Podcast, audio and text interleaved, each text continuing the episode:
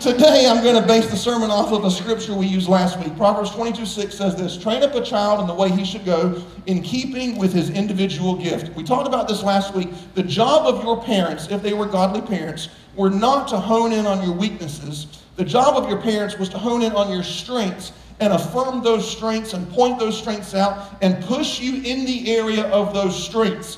Now, I don't know how many of you had great parents that did that in your life, but the point of the scripture is teaching us that the people that raised you played a large part in how you see yourself and what your personality is like today. If they were godly parents and they always focused on the strengths, then you're a confident person and you know who you are and you know who you are not. If they were ungodly parents and did not care to affirm you and did not care, always focused on your weaknesses and what you're doing wrong, then you most likely battle insecurity. So today in part 5, I want to talk to you about this. Who's your daddy? Who's your daddy? Now, in high school, this was a bad phrase, but I'm going to redeem it for us today. In high school, we'd put people in headlocks and, punch them and say, who's your daddy? Who's your daddy? So I'm going to redeem it, okay? I want to teach you who your daddy is this morning. It's easy to be who God made you to be, to see yourself and see your strengths if your parents would call those things out in your life.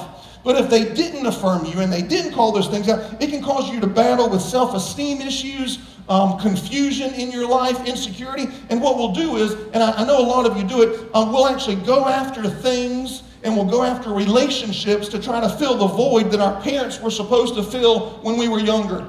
We'll go after homosexual relationships. We'll go after heterosexual relationships just to try to find someone to love us and to affirm us of the same sex of that parent that did not give us what we were supposed to have.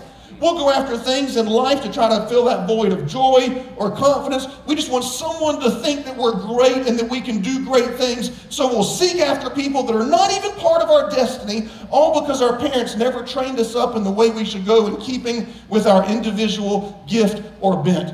It's very cool to me that when Jesus taught us how to communicate to God, when he taught us how to see God, and before we ever ask for anything, before we even repent of a sin, before we say we're sorry, the first thing we're supposed to say when we go to God, Matthew 6:9, he said this: our Father.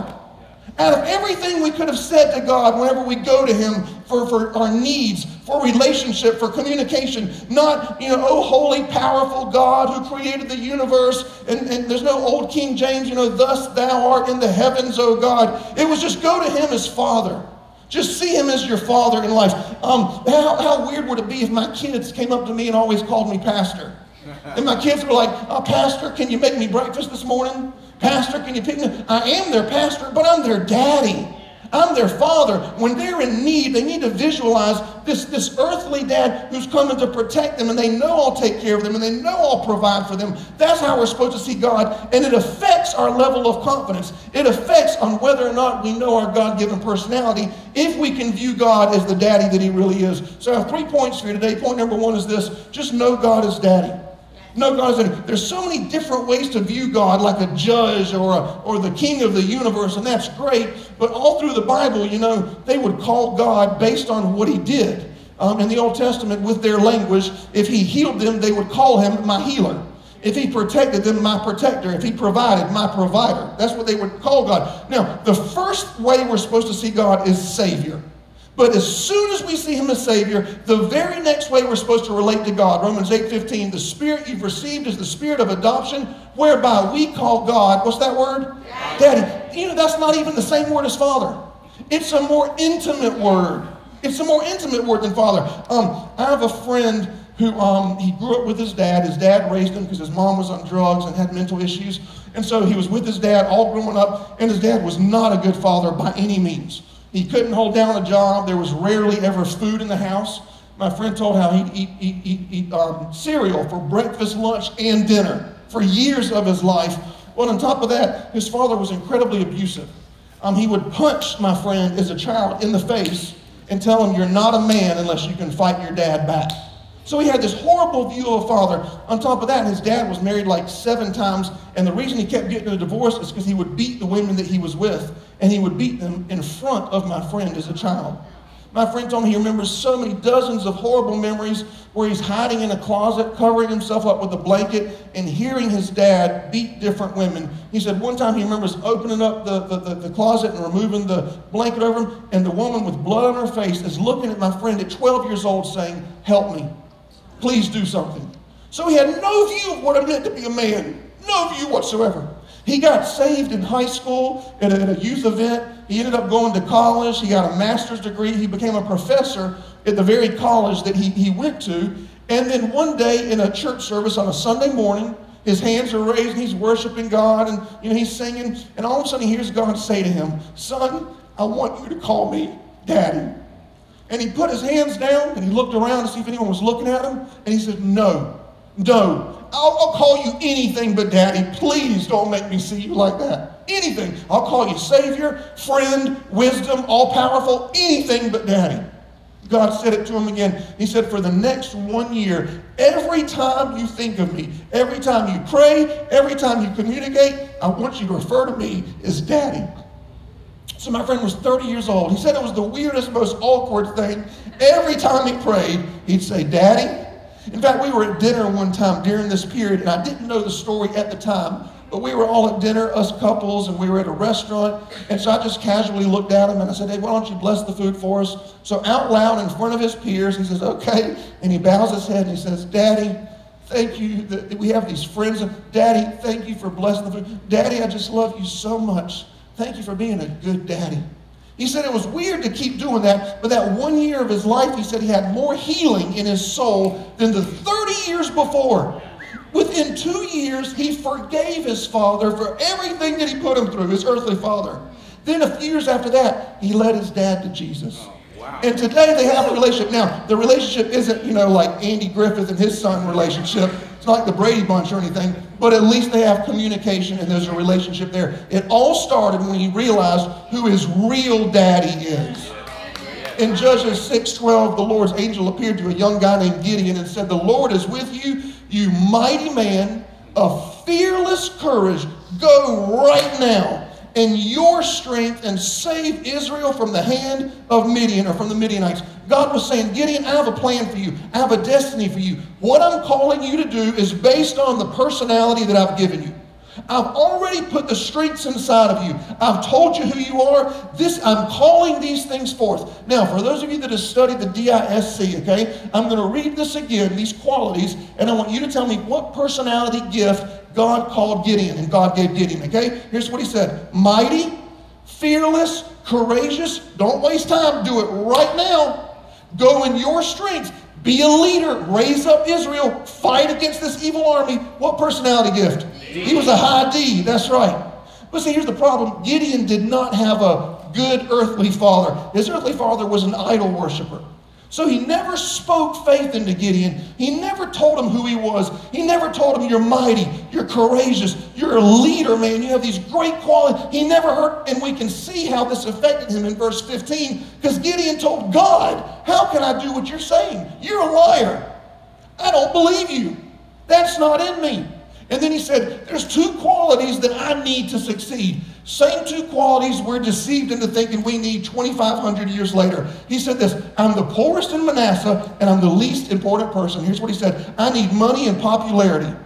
That's the same thing the world tells us we need right now to succeed. More money in the bank and more people to approve of me.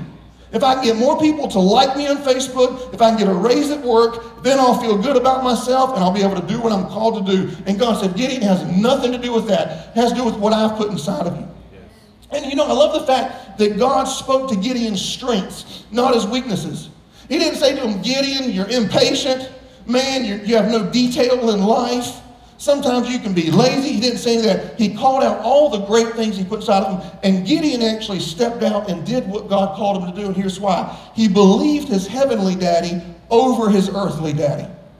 If the angel of the Lord showed up to you today, the angel would not say, "The Lord is with you, you poor loser who can't do anything right and who has an addiction and bad thoughts and you're negative sometimes." That's not what the angel would say.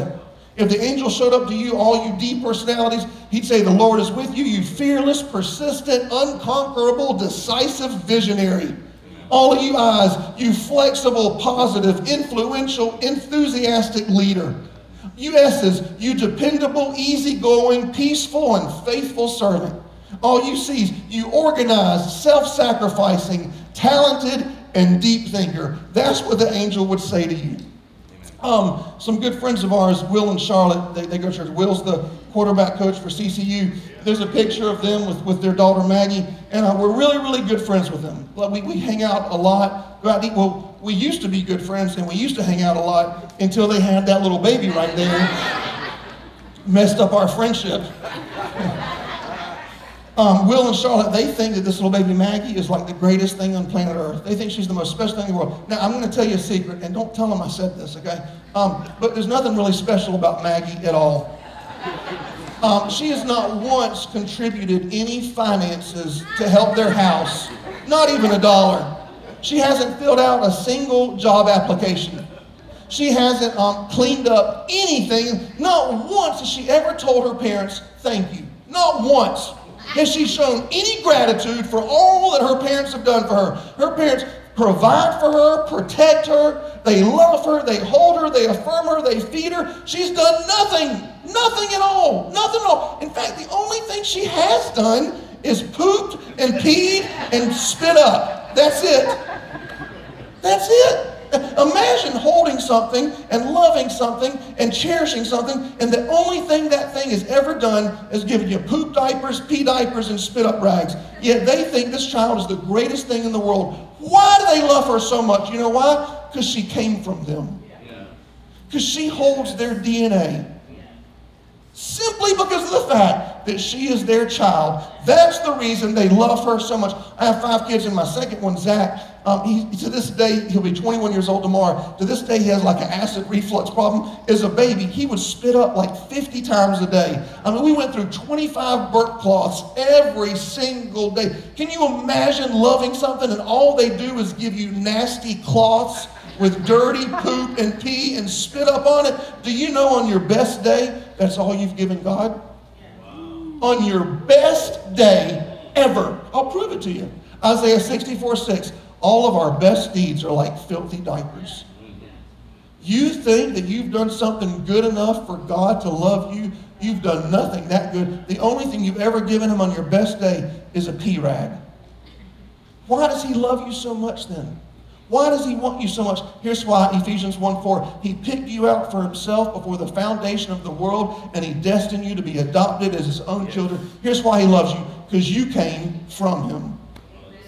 Every other creation on planet Earth and the entire universe was made for him. Even the angels were created for him. You were created from him. You have his DNA. In fact, you have a piece of his personality inside of you. Those strengths under the DISC, whichever ones you have, that actually came from God. That is his personality that he gave a piece of to you. And when we all come together like this, we form God.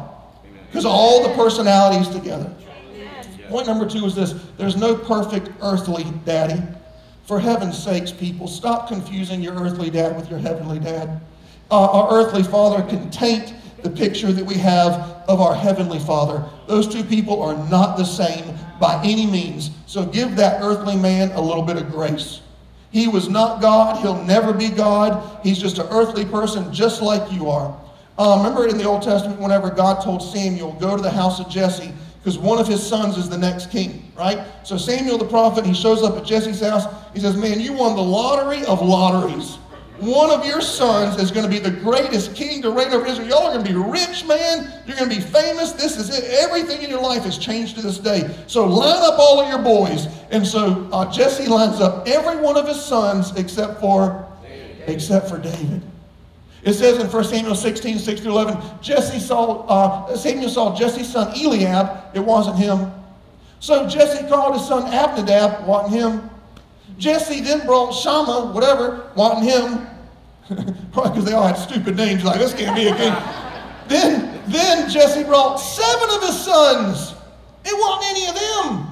Well, I thought you said it was one of my kids. It's got to be one of these kids here. And so Samuel says, well, do you have any more sons? And Jesse's thinking about it. I do, but I don't see a single kingship quality in him. I don't see any leadership skills in him. I don't see any wisdom in him. He's nothing but a shepherd. He's the youngest one here. So they call for David. Can you imagine the public humiliation and rejection that he felt in that moment when he walks up and says, hey, everybody, what's going on? Why is everybody gathered around? Oh, one of your dad's kids is going to be the next king. And David's thinking, why didn't they get me? Why did my dad have more love for all of my siblings but me? What's wrong with me? Am I not good enough? Am I not special? Do you not love me like you love the rest of them? What's the problem? And you know, David walked up, and of course, in front of everyone, Samuel anointed him to be the next king. But you know it must have hurt him, because David later wrote in Psalms 27:10, even if my father rejects me, God will adopt me as his own child. Amen. Amen. Now you would think that because David faced that rejection from his dad and that hurt him, you'd think that he would do his best to be the greatest father he could possibly be to his kids, right? Isn't that what we all do? We're raised in a household that we don't like and they don't treat us right with you. I'll never do this with my kids. Oh man, I'm going to give my kids everything. I'll never be this kind of father. I'll always do my best to be a good dad. You know what we do is we actually think that way, but we swing the pendulum way over to the other side. And I'm sure David thought, you know what? I was rejected by my dad. He did. So I'm going to make sure my children never experience pain. I'm going to make sure that they never know what it's like to be hurt. I'll never let them feel anything that I felt ever. You know, David did three really bad things in life. He committed adultery, he committed murder, and he did not discipline his children. Do you know which of the three God was most upset with? Not discipline his children. He repented for the murder and the adultery. So God's like, you repented, we're done. He wouldn't repent for this one. He just continued to let them do whatever they wanted to do. 1 Kings 1:6, his father David had never once disciplined his son Abnadab, right? Because he got beat up on the playground for having that name. He thought that's what he deserved. No. And then another son raped a girl in David's kingdom, in his house. He raped a girl. 2 Samuel 13:21, when King David heard all this, he failed to punish his son Amnon. Didn't do anything about it, swept it under the rug. Here's what I'm trying to teach you. Even if your earthly father was the greatest king to ever reign over Israel, wrote songs about God, wrote in the Bible, danced out in the streets, brought the Ark of the Covenant home, was successful everywhere he went, even if your dad was King David, he still would not be a perfect father. Even if your dad was King David of Israel, he still wouldn't do everything right. For heaven's sakes, give that man some grace. No, there's no such thing as the perfect earthly dad. My dad never got Father of the Year award, not even once. He did, however, provide for us. And if we were ever in trouble, he was the first one to take care of us and bail us out. But other than that, we didn't really see him much at all growing up. And one day I was in my early 20s. I'd already had three children by now. And I'm playing with my three boys. And my mom comes over and she says, John Paul, you're the greatest father I've ever seen. How did you learn how to be such a great dad? And then she said, you're nothing like your father at all. And I said, Mom, why is that? Why was it like this growing up? Why did we experience this? And my mom said this, well, honey, your dad's dad was a very, very mean father. I said, Granddad? All I know is that he's nice and kind. He's a giver. She said, no, that's after he got saved. She said he used to beat your father when he was younger, and from the age of 0 to 40 years old, your grandfather never once told your dad, I love you or I'm proud of you. Not once. Till my dad was in his 40s, he finally, after my granddad got saved, he finally heard his father say, I love you and I'm proud of you. And that upset me so much because I didn't believe my granddad could be like that. So a few months later, I went to my grandma and granddad's house, and I was visiting with the kids and all, and me and my grandma, we were in the kitchen by ourselves. I said, Grandma, Mom told me that dad's dad, you know, my granddad, was a mean father, was not a good dad at all. Is that true? And my grandma looked at me and she said, that's because your grandfather's father was a horrible man. I said, what did he do? She said that he would beat all of his children, and one time he tried to strangle your grandfather to death at 10 years old out on the front porch until his wife had to come and take him off of him. She said that your grandfather's dad, anytime he or his siblings did wrong, he would lay them in their bed, pull out the shotgun, put the bullets inside of it, put the barrel up against their skull and say, if you do this one more time, I'm going to blow your brains out. I said, what the hell is wrong with our family? Are we raised by wolves? like, what are you doing? Like, what is this? What is this? Listen, we have no idea what our parents went through when they were children and what their parents went through when they were children. Let people off the hook. Your heavenly Father might not have told you who you are and how much he loved you, but your earthly father, but let me step in and tell you what your heavenly Father says in Jeremiah 31:3. I'll never quit loving you. Expect love, love, and more love. Psalms 139:14, you are fearfully and wonderfully made. 1 John 1:31, how great is the love of the Father is lavished on us, that we should be called children of God. And I think that if you look back at your life, I think that you will find in seasons where there was not a godly father figure to tell you who you are, I believe you'll find that God put people in your life at different times to step into that role and tell you who you are. A mentor, a coach, a friend, a friend's parent. I promise you, if you look back, you'll find that anytime your earthly father was not there, God always had someone else to step in and help fill that role. He did it in the Bible. Timothy was a great pastor, but he didn't have a father figure. He had a mom. We hear about his grandmother, but it says in 1 Timothy 1:18, Paul stepped in and said, Timothy, my true son in the faith, fight the good fight. When I was 26 years old, and I felt the call of God to step out and pastor, I could not find one single person who believed in me and was willing to help me. Not one. So all of a sudden one day, and I just keep feeling this urge to start a church and learn how to preach.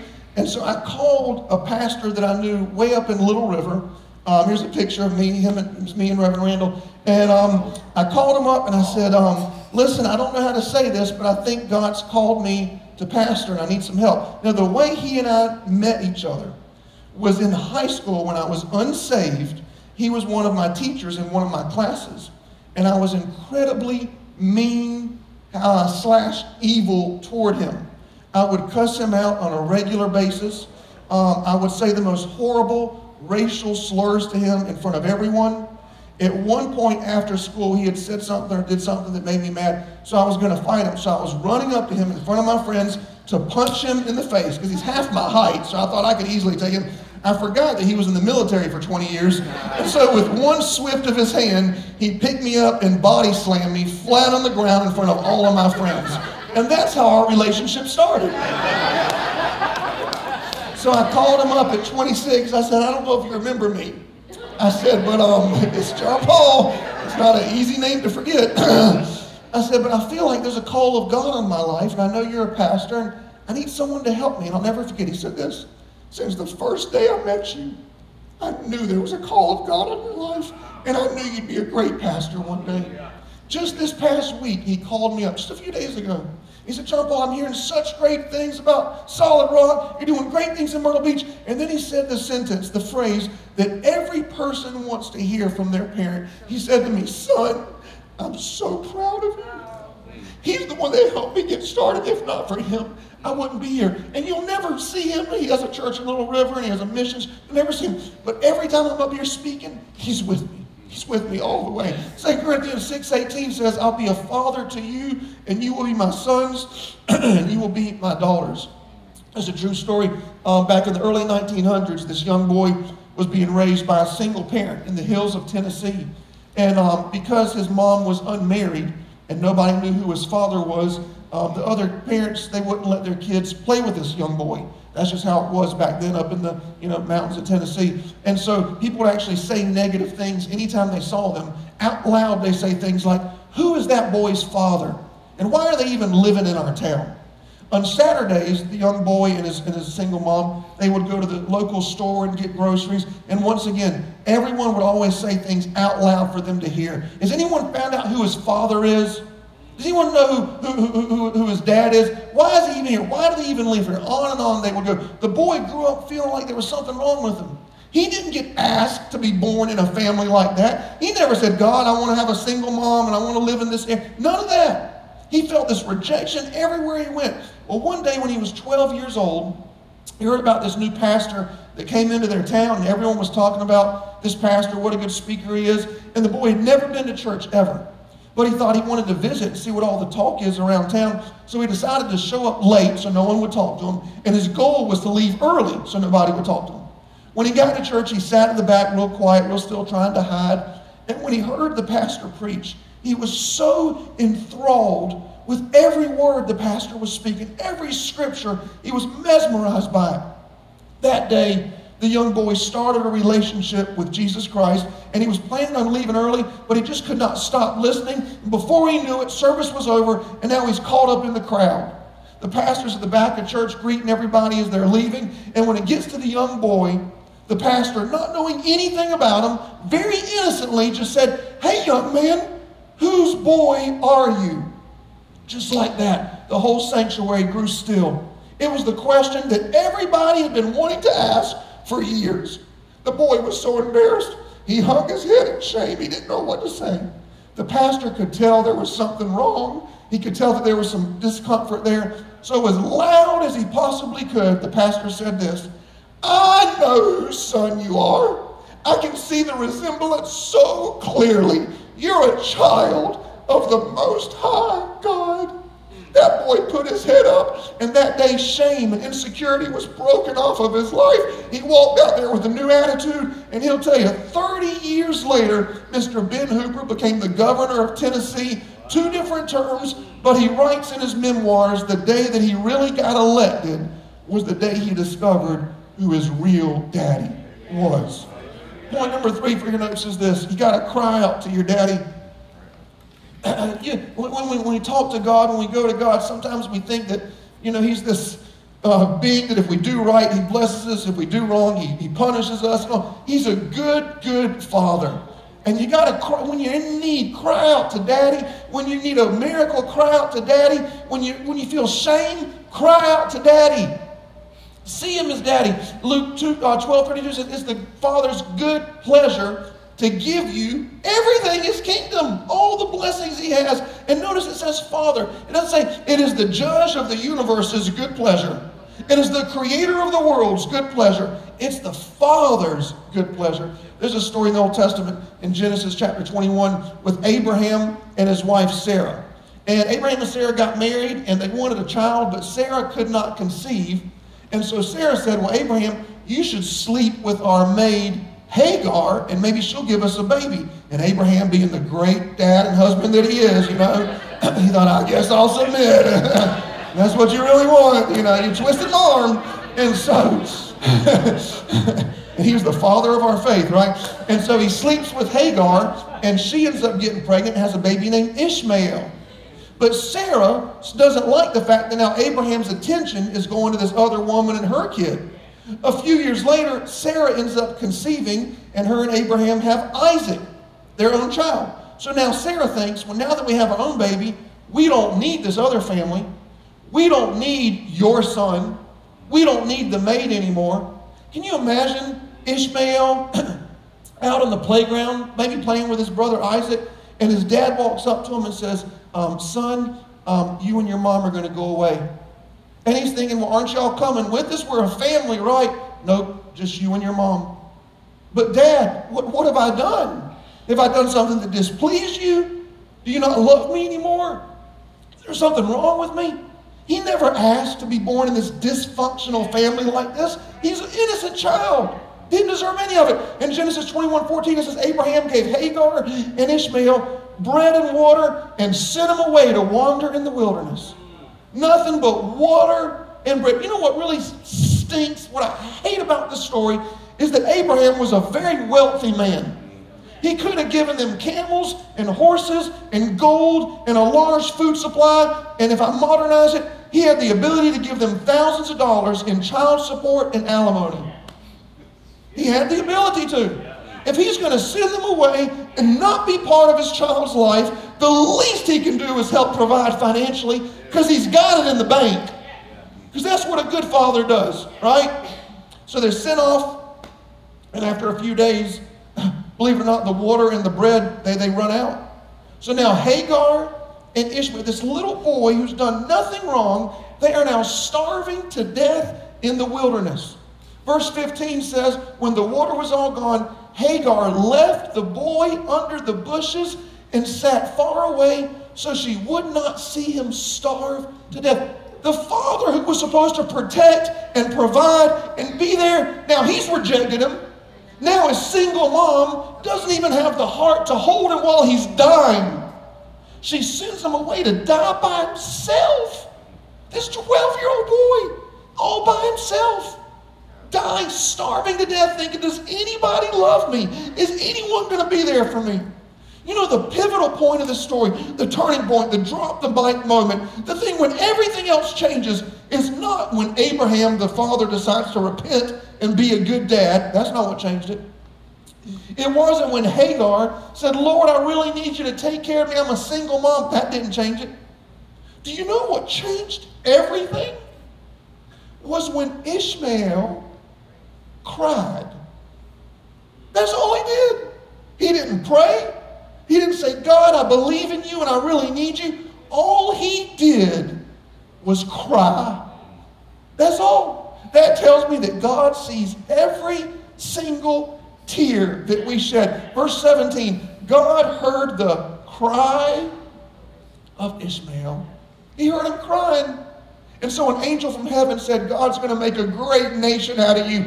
God opened up their eyes to a well, and God was with that boy from that day forward. See, his earthly dad may have rejected him, but his heavenly dad had an amazing destiny for him. And you know why this should make all of us feel good? Because none of us in here are perfect fathers. But even if you're not a perfect dad, that's okay, because God is a perfect father, and he'll always take care of your children, no matter where they're at, with you or away from you. Last story, I'll let you go. This young man, his father was the pastor of a very, very large church. And he loved to help his dad, like, fix things around the building and make sure the copier's being maintained and clean up and that kind of thing. And then he went off to college. And when he went to college, he got a job at this huge business.